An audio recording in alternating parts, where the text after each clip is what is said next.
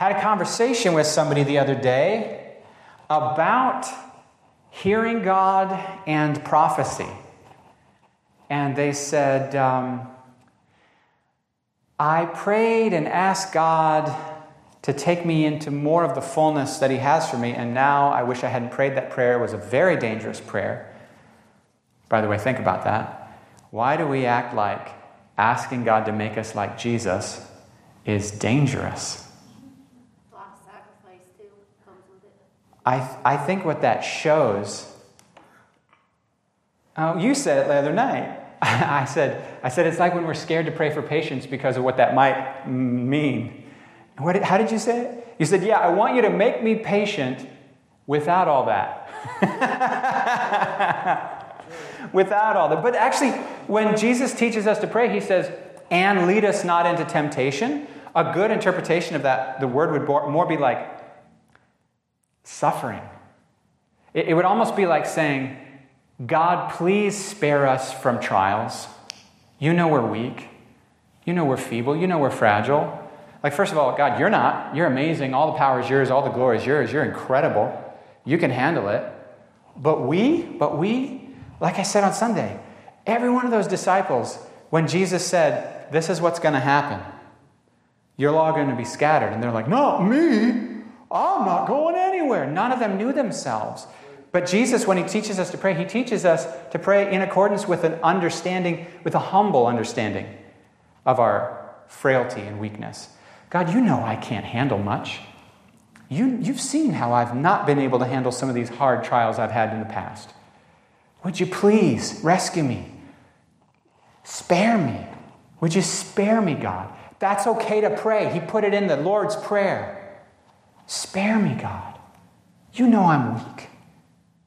I want to do right, but when tempted, I don't often have what it takes, God, and you know that about me. It's not an excuse, is it? It's an awareness that He's amazing and I'm not. I'm not amazing. I don't know why we say that. I think it's in my generation we started saying, instead of saying, I really like you, we started saying to people, You're amazing. Please welcome to the stage so and so as we hand someone a mic. They're amazing. And I'm like, I kind of agree with those old guys who, when I grew up, said, Only God's amazing. Like, I kind of agree with that. Not with the grumpiness, but actually do. Without the grumpiness. I, I'm like, I'm not impressed with us. Anyone who's impressed with us needs an upgrade in both their understanding of the glory of God, but also an, up, an understanding of the frailty of us. Because I don't just need forgiveness from what I've done, I need release and forgiveness for who I've been. Are you with me? Yep. Okay. How did I even get on that? So, yes, okay. So I was talking to a friend and they said, Make me more like you. Basically, take me into the fullness. And I said, Okay, so what happened that has you now freaked out? Because they're like, Oh no, I shouldn't have prayed that dangerous prayer. And I'm like, First of all, you should. You should pray that dangerous prayer. And what happened? Don't you want to know what happened? I wanted to know. Because, you know, God loves those prayers when we mean them. And he go, and I said, What happened? She goes, He started telling me to go give messages to people. Oh, it's the worst. It's terrifying. I said, Why is it terrifying? Well, first, what if I misrepresent him by getting it wrong? What if I misheard the message? What if I, what if I, what if I misshare the message? What if I'm not living a godly enough life to warrant being the vessel of the message? You hear with that one? You ever feel that one? Pick someone godlier. Are you sure you heard, am I sure I'm hearing? And then how about this one? She said, What about is my motive even pure? Do I just have an unhealthy need to be seen as spiritual? I'm like, I love this. I love all this. This is good. I said, So what if you do? So what if you're aware of the temptation to be seen as spiritual? And you know that your motive ought to be love. Because that's in 1 Corinthians 12, 13, and 14, the spiritual gifts passages. There's a reason 1 Corinthians 13 is in there, and it's not so we can read it at weddings. It's directly in the conversation about tongues and prophecy. And it's saying, make this your motive. Make love, not proving you're spiritual. Our identity doesn't come from ministering, our identity comes from the gospel. And if we know who we are in the gospel, now we're free to minister. Whether they receive it or not isn't going to break us because we're not finding ourselves through ministry. We're doing ministry because we found ourselves through Jesus. Are you with me? So I said, so let's say you become aware that your motive, say you're, you're just minding your own business, and all of a sudden you feel like the Lord says, go over and tell that person, I'm not like your dad. Do I have to? and what does that even mean? Because what if you don't know anything about their dad? And you're wondering, is this even God? But then if you go home and you don't do it, then you're sure it was God. But in the moment, in, in the moment, it. It took you a month. That means you had a month. If it was on the airplane and you never saw the guy again, then you just have what I call regret. Mm. And you did it. Good job. He's actually doing what the Lord said for him to do. So you know what this is about. You, you've, you've had this, this whole idea is we're supposed to be led by the Spirit because we're the sons and daughters of the living God. And all who are. Go ahead. I was at work and uh, I seen this older black gentleman walking down the street, and I knew he was homeless. Just I, I knew it. You just deep down in my heart, I felt it. Hmm. And uh, he just did not look well. And I was like, Lord, uh, I wish there was something I could do for him. I was like, you know, I'm at work, Lord, but I wish there was something I could do for him. About an hour, hour and a half goes by. He comes walking back by.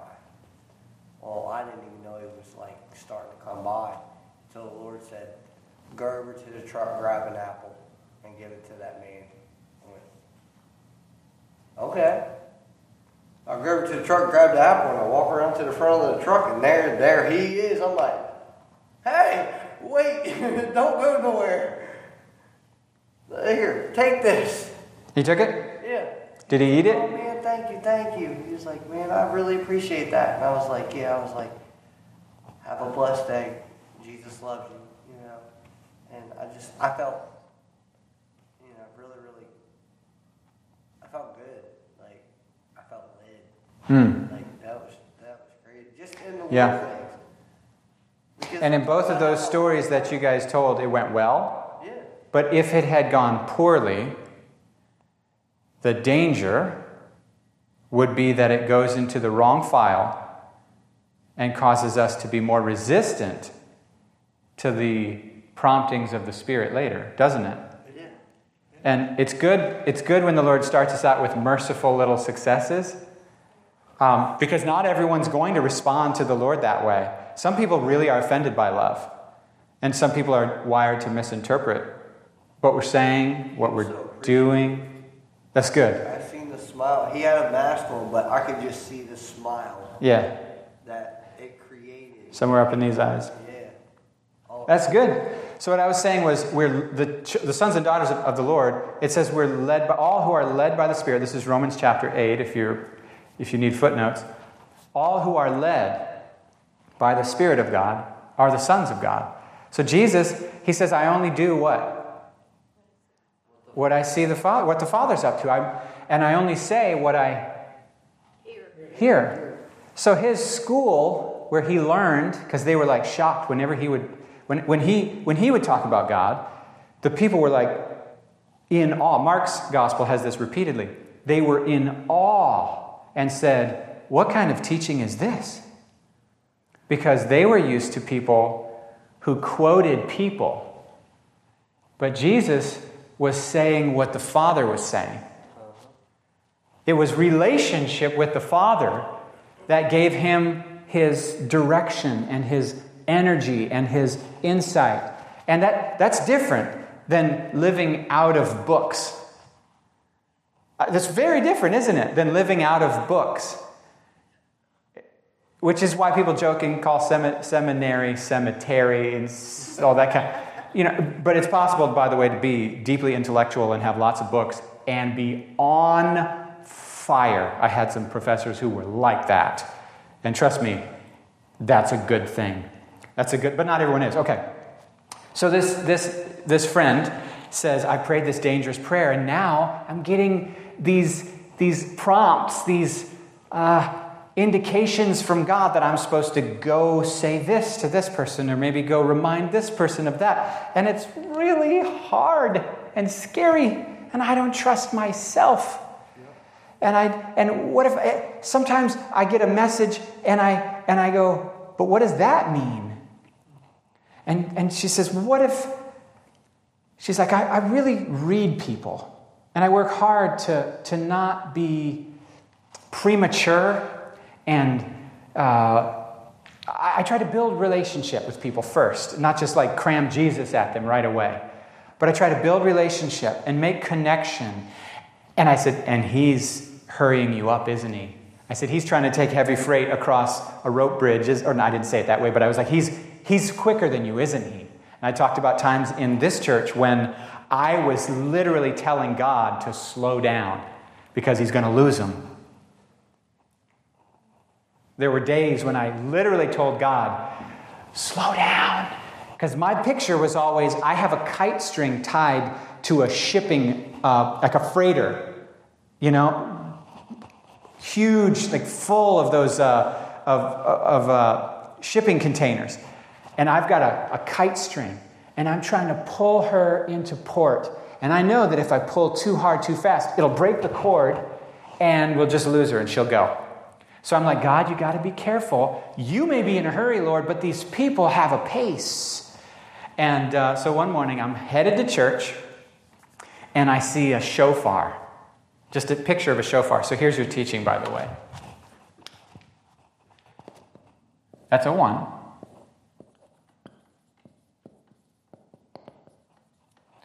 I see a picture of a shofar. So that's the revelation. That's what God showed me. What God shows you or what God says is called revelation. Now, that's not a prophecy. That's, that's the first step of a prophecy. That's a seed. So I get this shofar, and instantly I go, oh no. Because, guys, what is a shofar for? In ancient Israel, what is it for? It's not a musician's instrument, guys.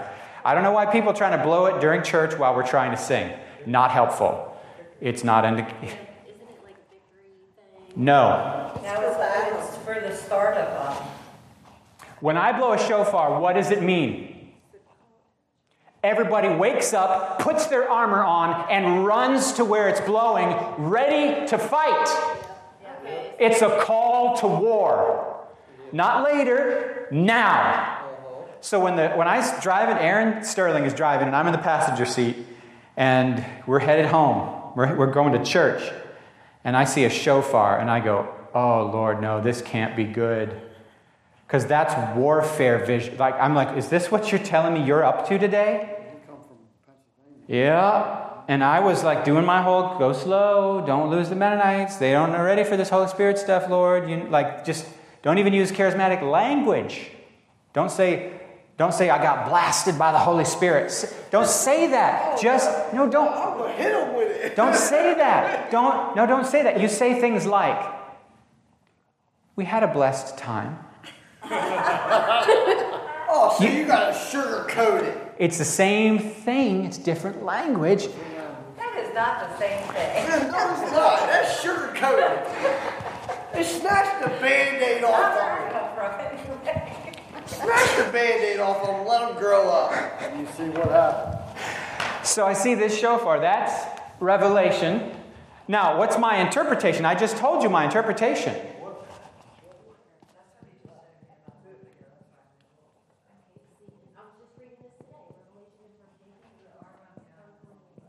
Interpretation. Interpretation. Okay, revelation. What God showed me. Like one time I'm over here and I'm praying for two young ladies whose marriages are not in a good place, and I see like running shoes. Guys, I struggled. I didn't want to say it because I didn't have an interpretation yet. I still don't know to this day what I should have done because I had no interpretation. And so I made, I, I, did my best to make sense of it, and I said some stupid crap that probably wasn't Jesus. And what I should have done is nothing until I had an interpretation. Sometimes we're in such a hurry, especially if you're an American, you don't know what it's like to pray on it for a couple of months. Go ahead.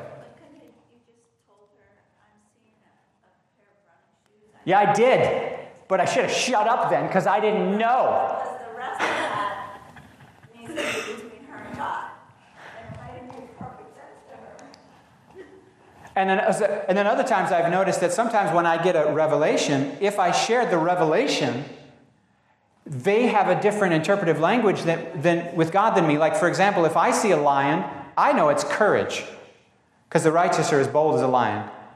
But somebody else over here, their personal private language might be to them, lion means temptation because the devil ro- prowls around like a roaring lion. I see an eagle and I say, Ooh, that's prophetic because eagles can see so far.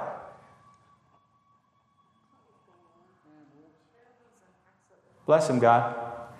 That's technical rescue. But there was an accident. I saw that. It didn't look as serious as that, that sounds, though. So if I see an eagle, I'm thinking prophetic. But if somebody else sees an eagle, they might be having some completely different symbolism. It might mean something different to them. But because I'm the one the revelation's coming to, I'm more mindful of what the Lord's trying to say to me for them. Because it's not the job of a prophet to confuse everyone, it's a job of a prophet to bring some understanding to someone. So an immature prophet's just going to, like, half baked, start spouting revelation. That's half baked. That's not mature. That's babies in the faith yet, in terms of the gift. A mature prophet doesn't confuse. If you see the word cancer over someone, my friend years ago, I, this, I say this a lot because it's very helpful. My friend saw the word cancer over someone. That's, rev, that's revelation. Now, what if she had walked right up to them and said, I see cancer over you? That would be absolutely unhelpful.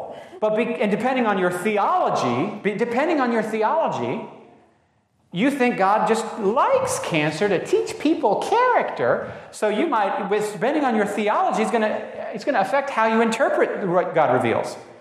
But because my theology says Jesus healed all the sick that were brought to him, and he commanded us to heal the sick in his name, because his blood brings forgiveness and healing because sin and sickness and death are all the other kingdom. And wholeness and forgiveness and restoration and cleansing, all that is God's kingdom. So the interpretation of the word cancer is don't even go up to her. You don't even have to go up to her. You can right then and there use your authority in the heavenly realm and pray healing and break cancer off and speak God's good thing over her. Now, if you really feel called to, you can tell her, if you're having a lot of doubt, you can say, please go get a checkup. I just have a, why just answer me a question if you want. But that could freak her out too. But that would be under the last one. And I really already said the last one praying for healing is the application of it in that situation. So there's three layers to, and, and I'm getting this, like you can look this up in like tons of how the prophets operate. For example, I'll give you just several examples. Jeremiah 24. Should I flip there? I don't know this one. This is a new Bible.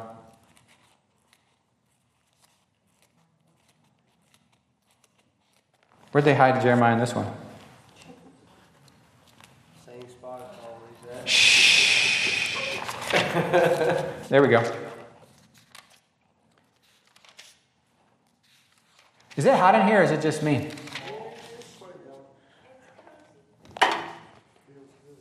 After King Nebuchadnezzar, Jeremiah 24, after King Nebuchadnezzar of Babylon exiled. Okay, whatever. After King Nebuchadnezzar of Babylon exiled Jehoiakim, son of Jehoiakim, Really? Jehoiachin, son of Jehoiakim, king of Judah, to Babylon, along with the officials, blah, blah, blah, blah, blah. The Lord gave me this vision. I saw two baskets of figs placed in front of the Lord's temple in Jerusalem. What's that? That's Revelation. I saw two baskets of figs. That doesn't mean anything until it's interpreted, does it? I saw two baskets of figs placed in front of the Lord's temple in Jerusalem. One basket was filled with fresh, ripe figs, while the other was filled with bad figs, too rotten to eat. Then the Lord said to me, What do you see, Jeremiah? I replied, Figs. Some very good, some very bad, too rotten to eat. That's revelation. Here comes interpretation, verse 4. Then the Lord gave me this message. This is what the Lord, the God of Israel, says The good figs represent, now hold on now. Let's just say you were Jeremiah in the flesh, a human, trying to make sense of it.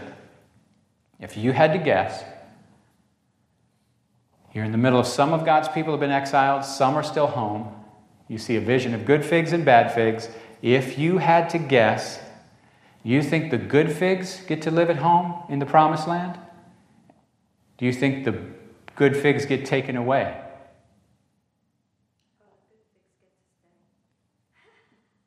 This is what the Lord, the God of Israel, says The good figs represent the exiles that I sent from Judah into the land of the Babylonians.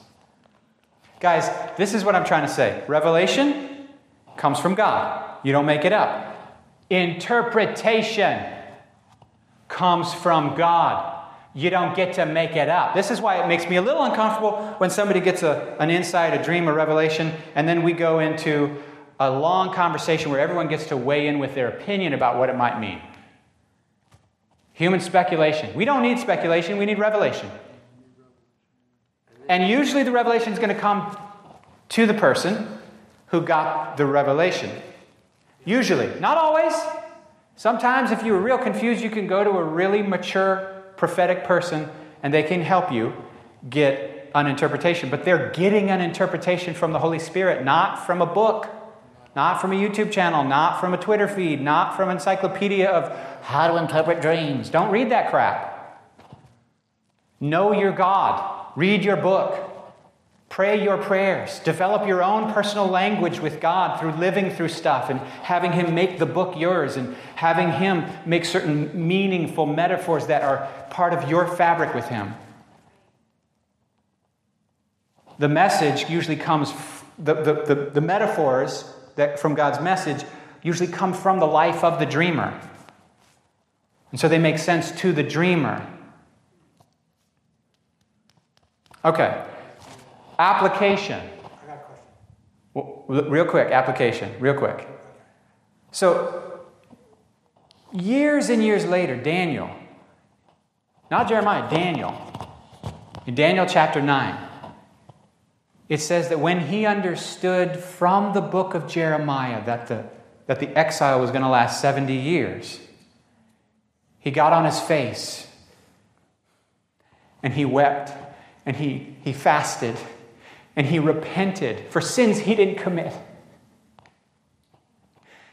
He didn't stand in judgment and anger at the people of God. That's, that's a danger for us, guys. To see what the church is doing or what people are failing to do, and then stand back separate from them and go, idiots. And Jeremiah doesn't separate himself from the people of God. He repents as though he himself had committed the sins. That was his application. Revelation, figs. Interpretation, good figs are going away for 70 years. And his application was, I'm going to fall on the mercy of God because this, this means we're coming under divine judgment. That's how, that's how rebellious we've been as God's people. If it's so bad, God's having to like send us out of here and shake us up to break us out of these patterns, to wake us up and put us to where we need Him again, then we really have to come home in our hearts. It's Daniel. Daniel's so. Uh, Daniel and Joseph, I love them so much because where I see in the Old Testament so many times God's people, we talked about, did we talk about this on Sunday? Um, like after church? So many times God's people screw this up. And I was saying this to my mom that God's people in the Old Testament, instead of living as missionaries to the culture and building bridges to the culture, but living holy lives that honor God so that the culture can see a better way, we tend to just compromise and live like the culture. We're of instead of in and not of.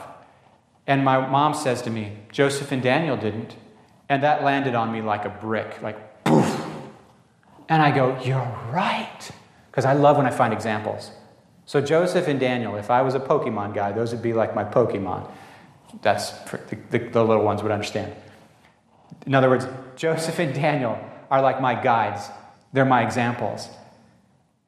They're in culture, but they're utterly holy. They're disciplined. They're dug in, and they're with the Father. You can't stop Daniel from praying. He's not going to stop. Three times a day, is it three or five? Three times a day, he's on his face, facing the, the temple he doesn't have access to, because God had said that that's where he's going to make his name dwell. And he would honor he said it when Solomon prayed it. That's what Solomon prayed. Let your name dwell here so that prayers offered in this place, or even towards this place, you're going to honor them because of your covenant with David. And Daniel goes, I'm taking that to heart. And he's seeking God's face no matter the cost. I love those guys so much. But that's, that's application. Can you imagine if the revelation comes to us and we hear the good figs, bad figs, and we just in the flesh try to figure it out? How many times are we just like getting it? Revelation is from the Lord, interpretation is from the Lord. Stan had a comment. Yeah, now with the, with the revelation, does that work? Does that work the same way if you have a vision? Shall we talk about a biblical vision? So, Peter in Acts chapter 10 has a vision of a sheet. He's hungry. He's real hungry because he was fasting. And it says it's in the afternoon, they're preparing food downstairs, and he's so hungry and he's up on the roof praying, and it says, and he fell into a trance. And in this trance, he had this vision of a sheep being lowered down from the sky, lowered down from heaven, and all, this, all these animals that are not legal for a Jew to eat. Animals that the Old Testament dietary law said you are not allowed to eat these animals are in the sheep. And he hears a voice say, Get up, Peter, kill and eat. And he interprets this voice as saying something illegal. No way, Lord. Never have I in my life eaten anything or touched anything impure or unclean. Now, I don't know if that's true or not, but he believed that was true. You know what I mean? You sure, buddy? Okay. He believes it. And it happened like three times? Did it happen three times? Somebody want to fact check me here? So that's revelation. Now, did he then leave that place and stop eating kosher? Was that the point? Did he stop eating kosher after that? Was that the point? Maybe, but it wasn't the main point. It might have been built into the main point because, in order to do what it was really about, he might have had to actually stop doing that too. Gentile showed up right at that moment from Cornelius. Cornelius has an angel come to him and say, Peter's at this guy's house on Straight Street or whatever. Is it Straight, Straight Street? Yeah. And he's praying. I love that detail. Come on. I wonder how many times we're available because we were praying. Come on.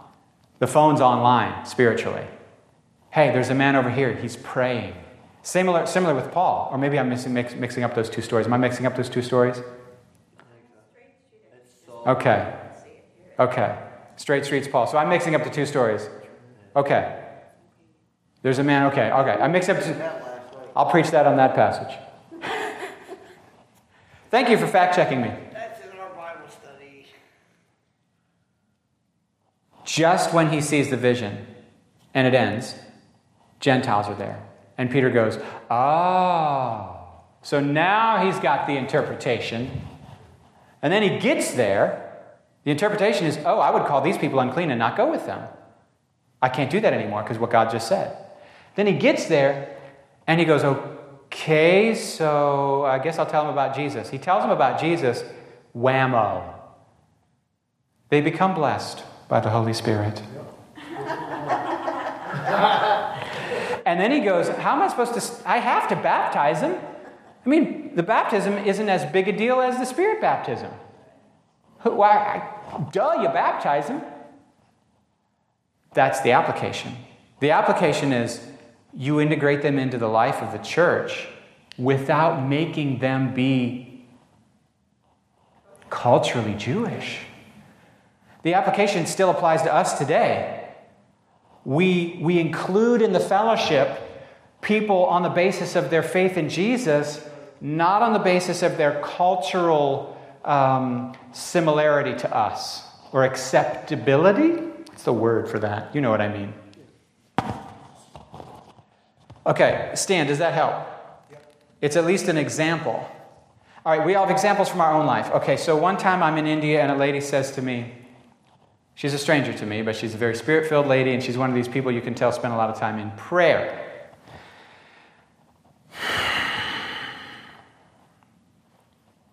She says to me, I see, she's just praying over me, which I didn't ask her to do, but there she is. I see branches growing on your tree that, that are growing, that have grown without the Lord's leadership, and He's cutting them away. Now, I panicked. See, I didn't know God well enough to know whatever He does is not only right, but for my good. I had just recently allowed myself to think about dating Carrie. In fact, my team leader had come to me and said, When this is all over, are you going to date that girl? And I said, No. She said, Why not? And I said, Are you crazy? I'm going to finally be free. I'm forced to be in close proximity to this girl, and all I want to do is French kiss her. Uh. it's not fun. I will be so happy to be away from her when this, because that all I knew was I my past. All the only sexuality that I practiced was evil sexuality. And so that whole, just even having that, those feelings stirred up felt sinful to me. And I knew enough to know that seeking my own happiness and pleasure and comfort had, had hurt so many good people in my life and had created the hell on earth. That's how I created the hell on earth. He freed me from all that. You think I'm going back into it on purpose? No, I'm going to be out of here. I'm going to set up healthy boundaries. I said, and my wife heard me say this. I said, I'm just going to go to my preacher and ask him to arrange a marriage. And Carrie, and Carrie acted fine and then left and cry, like cried because she had dreamt about us dating like three nights in a row. And um, because before that, she had this dream, she didn't even notice me. And then she had three nights in a row of, of dreaming that we were together, and she was like, then she took a look at me and was like, well, okay, okay. and in fact, I think she went, no, she did not. Mama like. So I had just recently opened my heart to the idea that, because my team leader was furious with me and said, Tim, did you ever even stop to think that just for once maybe you could open your heart to the idea that God wants you happy? And I was like, Are you dumb? God doesn't want me happy. He wants me holy. I'm going to go home. I'm going to do an arranged marriage. Roll eyes here. Fast forward to like, I don't know, eight months later, six months later, maybe longer. And I had written a letter to my ex girlfriend, completely making sure that I was emotionally free and clear of all that baggage, because that was my first, like, complete romantic bond. And I needed to put it completely away. So I had written this letter, and I'd wept all day long, all day, just heartbroken. And that night, and the reason I did that was because I was working up the nerve to ask Carrie to date slash marry me. Yes, that is the truth. My invitation to date. Basically, we on our first date we talked about how many kids we were going to have, and it was five. We wanted five. The first one was supposed to be named Josiah David, but when Gabe came, it just didn't work. I was like, that's not him. You know how that is. You feel their spirit in your, in your, when they're in the mother's womb. You're like, that's not right. This isn't who this person is. And then you see them and you're like, oh, for sure that's not right. Okay. I'm on my bed that night after writing this letter and crying all day long. And all of a sudden, this prophecy about branches growing without the Lord's leading com- comes back to me and how He's cutting them away. And all of a sudden I realized, and it was like the Father showed me, that's what we did today, son. We cut these branches off. And the reason we did it is so that I could bring you Carrie. And I was broken with, like, I didn't trust you. And all this time, I didn't trust you. All this time, I tucked that prophecy away in the oh, heck no, put it on the shelf of I hope not. And I don't know what to do with it, so I'll put it on the, on the shelf. And I tell people when I'm praying over them, if I, if I give them a prophecy that they don't resonate with, not to chuck it, not to throw it away, but to put it on the shelf. I'm very careful with my language. I say, if this doesn't resonate, put it on the shelf. I don't say, chuck it, because you know how many times I've received a revelation or a prophecy and I misinterpreted it. I had one guy say to me, I see you preaching and I see, um, I see video behind you. I see something with sermons and video. And I was on an anti technology kick during that time, like hard anti technology. Like I didn't want to use PowerPoints, I didn't want to use notes that were electronic. I didn't, all I wanted was, was paper and human contact and spirit power and let's go. And uh, that word came right then, and I was like, I remember standing up and sh- I remember like almost like shaking my, squinting and shaking the eyes of my heart, Lord, something like that. You know, just like no, this guy's. And then I walked up to the prophet after and I said, "You missed it." And he goes, "Did I get anything right?" And I'm like, "Did I get anything right?" Anyone got stones to stone him? No, I'm kidding. I, I, that's, not, that's not my theology, but it was like, you're a big name prophet. And you're asking if you got anything right. I said, yeah, you know, maybe 80% of that was right. Which, by the way, I don't remember the parts that resonated. I only remember the parts that didn't resonate. And the parts that didn't resonate have proven to be true. Videos. Over years, it was years. One of the most powerful words he gave me was, he said, I see the Lord. He said, I don't know what this means, but I see the Lord giving you your own space. Do you guys like rent or something? I said, No, we have our own building already. See? Another false prophecy. You know, and I didn't use the word false prophecy, but I'm saying in my heart, I thought, really? He's still up here? I'm like, he's just whiffing, swinging at the pitches, and it's nothing but air. And, you know? Strike one. You know? He had like three strikes in that thing. And and I, I tell you what, now when I hear the word Rehoboth, which means space, I just about, see,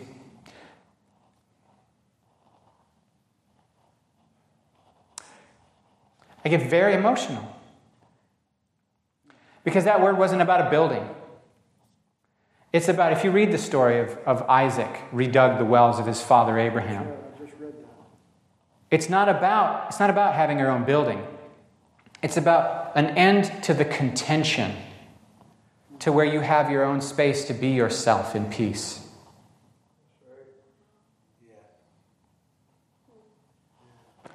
There's layers to it. Now, I also wouldn't mind having a church in Rehoboth so we could go swimming in the ocean more often. But um, my point is this when we're trying to hear God's voice, and God could just speak plain English, but for some reason, He likes the process. Jeremiah 18, hey, and the word of the Lord came to me go down to the potter's house, and there I will show you my word. What are you talking about? We're here. You're talking now. Just talk to me now. Right? So one day I woke up and I'm reading Jeremiah 18 and he, I'm reading it and he said, Do it. And I go, Right now? So I got in my car and I went, drove over to uh, Wilmore onto Main Street and parked my car and looked up at the sign. The sign of the place says the Potter's House, custom uh, handmade pottery. I walk in, ching ching. Hello? Nobody's here. Oh, hear somebody yell and come down the stairs, and guy's eating a bowl of cereal. He's got milk dripping down his goatee, and he's wearing his PJs. And he's like, "Yeah, can I help you?" I said, "I don't know. God told me to come here." And he was a de-churched guy who was not in a good place with God, who used to go to the church I was then a worship leader at. And I'd never even met him before. And he clearly was like, God sent you to me. And I'm like, I guess so. But here's the real point I'm trying to make go down to the potter's house, and there I'll give you my word. Why don't you just tell me now? Because he likes the process. Like, did you know life is in the journey, not the destination? That's true too. Mm. What if you don't lean in when you hear the whisper of the Lord? What if Moses didn't come aside when he saw the burning bush?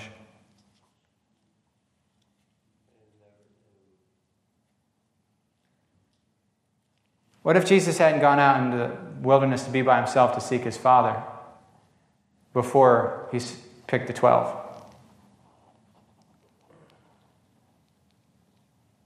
What if Peter hadn't prayed? Now, I'm not saying God wouldn't turn up the volume. I think God's a God who knows how to turn up the volume. But in the Bible, I haven't noticed that it gets more fun when he turns the volume up. He knows, he knows how to get your attention, that's for sure. I'd rather listen to the still small voice of the Lord Yes, than the Assyrian armies.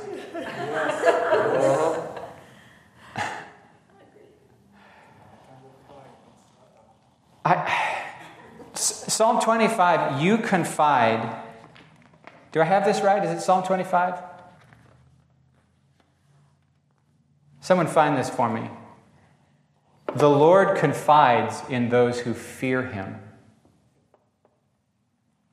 Someone find that for me. Is it Psalm 25? You know the day that I realized that the New Testament misquotes the Old Testament because the person misremembered which book he was quoting? It felt really good. Because, like, That means they made a mistake. Exactly. And because I used to feel like, oh no, I sinned. And it's like, well, they wrote, that was in the Bible. It's called a mistake. They were right about what it said, they just got the wrong address. So it's not like they were lying. And sometimes I do that too, and that's good. I mean, it's not good that I, you get what I'm saying. Where is that? Is that Psalm 25? You confide. But here's the point I'm trying to make confiding is you're telling your secrets. The people who reverence the Lord, He can tell them His secrets. The people who lean in. The question that was on my heart this, like today, was are we, I think I wrote it down, a growth mindset, seeking. What are you seeking? Are you still seeking? Because when you first found the Lord, I promise you, there was seeking going on. You might not have known He was what you were seeking. You might have thought you were seeking something else, but there was seeking going on. And if you had a season where you stopped growing, I just about bet before you stopped growing, you stopped seeking. Seeking is not a how you initially come to the faith. Seeking is a, an essential, permanent component of the faith. And it's a part of our health, which is why this whole thing of comfort is such a, you know, the way you get out of it is you don't just do painful things. No, no you, you seek Him, even if it's painful. You don't intentionally try to make it as painful as possible. You seek Him, and you learn to enjoy the parts of it that happen to be painful. Uh, here's a, a true statement. Was I right? Is it Psalm 25? Well, I will find it later then. Google didn't tell you this?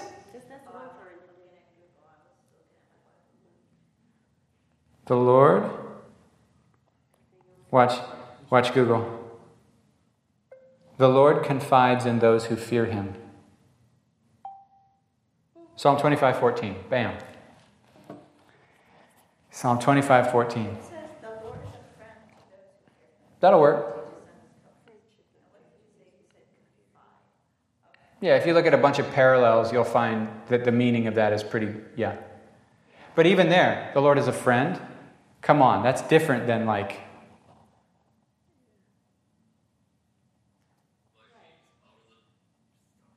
Was he preaching a whole sermon on that passage? Oh no, he was reading it to you. Yeah, he was going to read you Psalm 25 in that very intense, reverent voice. It almost seems like, you know, I wasn't, I wasn't brought up in the prophecy Right. and stuff, and then he gives me a vision.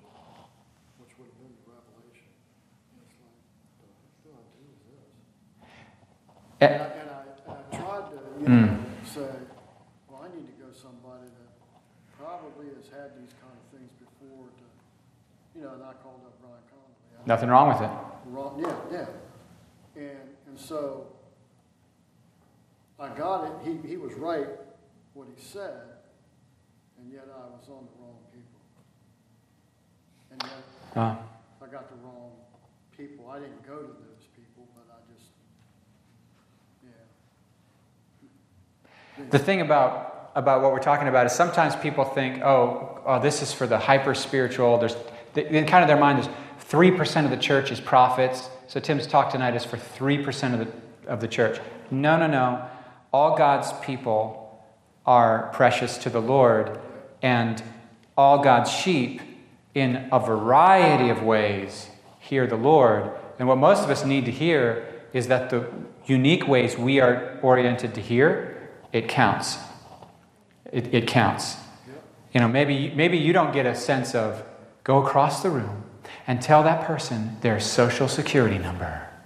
Like, whoa, what? And because you don't hear like that, you go, I guess, I guess it's not for, this talk isn't for me. But what if you notice someone isn't included?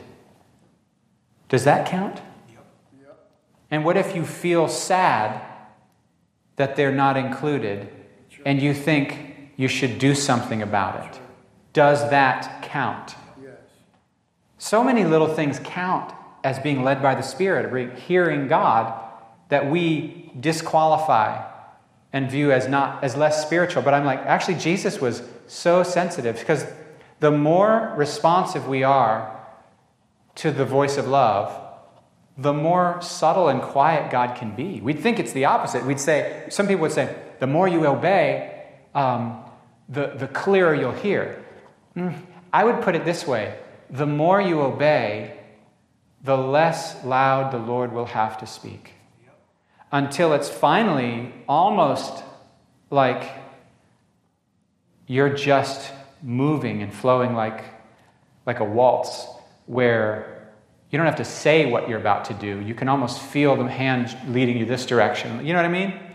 And, and I, wonder, I wonder if the Holy Spirit's like, could you let me lead the dance? Because He's willing to work with us. He really is willing to work with us. But I wonder if there's something really, really subtle and maybe real mature about the idea of not forcing things, being more patient, and at the same time being more surrendered. Because um, praying a prayer, I surrender to you, Lord, take me deeper, and then immediately saying, that was a dangerous prayer. I don't, I take it back. I just won't pray patience myself, but that's the only thing.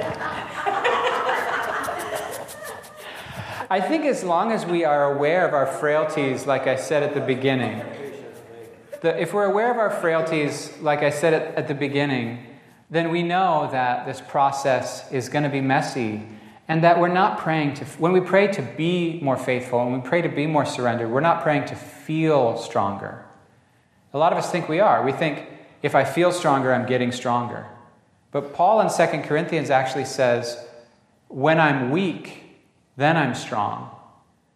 And the more inadequate I feel, oftentimes I'm less going to take any credit for whatever. And if anything good happens at all this, in this situation, I'm going to give all the credit to God because I am not the one doing that. And so, like what God said to Paul was, My power is made perfect in weakness. Now, that was a bit of a unique situation in the sense that it was a.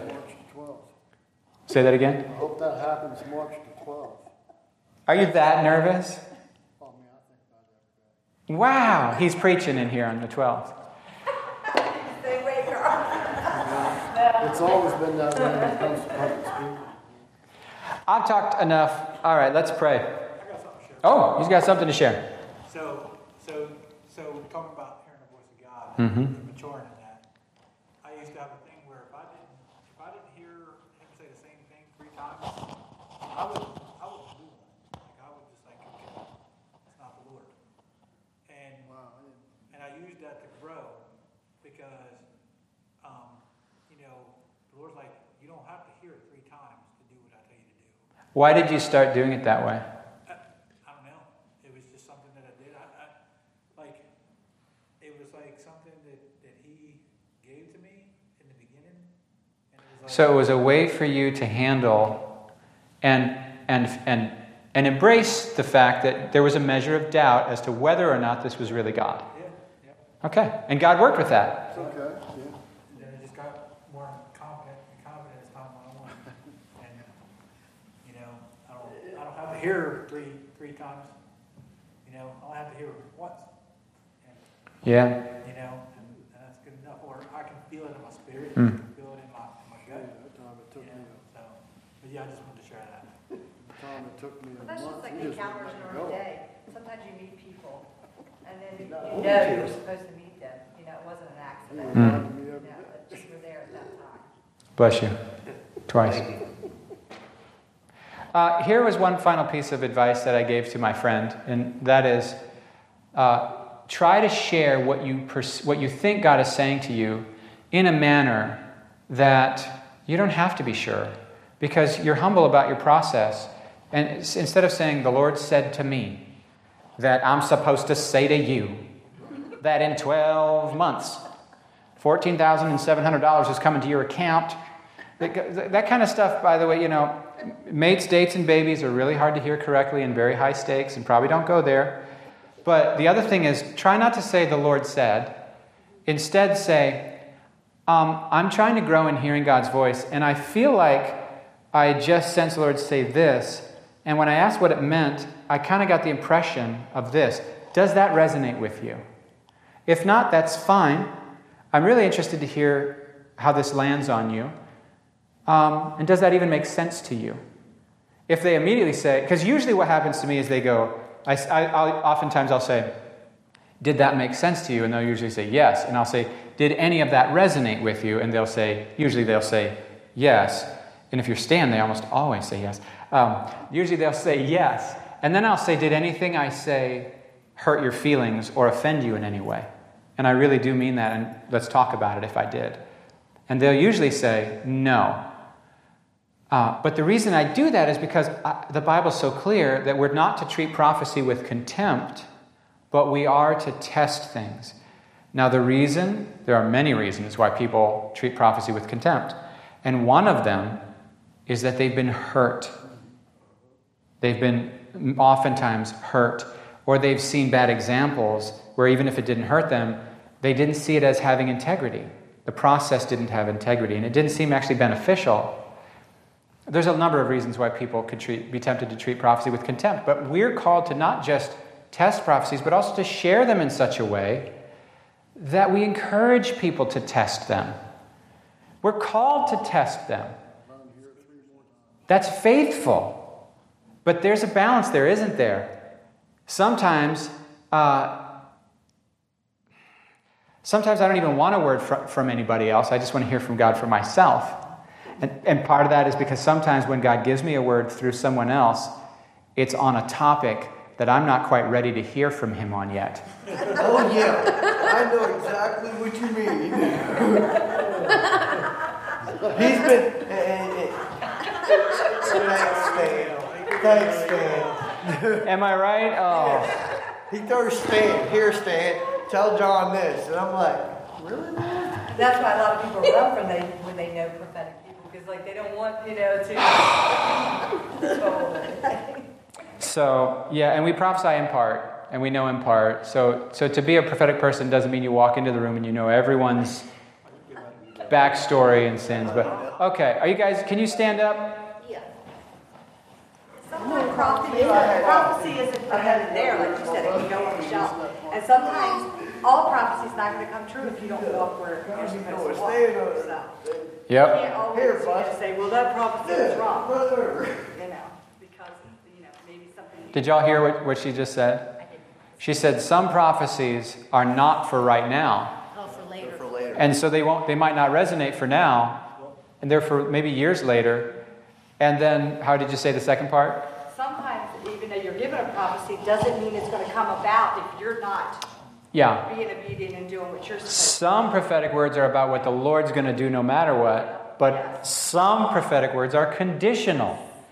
if you'll do this, I'll do this. Yeah, yeah. Some of them take a long time to come to pass. Yeah. Talking about the shofar. I bought one. You got one.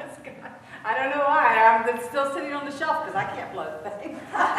Well, it doesn't bother me when people. I don't even know why I bought it, but I. It doesn't. It never bothers me. It doesn't. It doesn't bother me when someone blows it in church. It bothers me when it's not in tune with the band. It wasn't just the blow. It was. It was. I think a lot to do with like you said war, and I'm like. There used to be a fellow that brought I say to Doug all the time, tune your trumpet. And then he does, and it sounds much better. all right, let's pray. Let's pray. Papa, we thank you for your love. Thanks, God, that you're demystifying things that in some parts of the church are pretending, they're pretending that it's evil and bad and scary because we're going to throw our Bibles away, and it's the opposite of the truth. Your Bible teaches us to expect you to speak to us, and you'll never undermine your Bible. If the Spirit spoke the Bible and the Spirit speaking to me, you will not contradict yourself. And the Spirit, if it's the Spirit of Jesus, will never do anything to drive anyone away from Jesus. Now, they might take it that way and they might re- run away because the same sun that melts the ice hardens the clay. But your goal in prophesying is always to draw us closer to Jesus so we'll look more like Jesus, so that we'll love with the love of Jesus. So we ask God, let's pray that dangerous prayer God, take me into the fullness of what you have for me.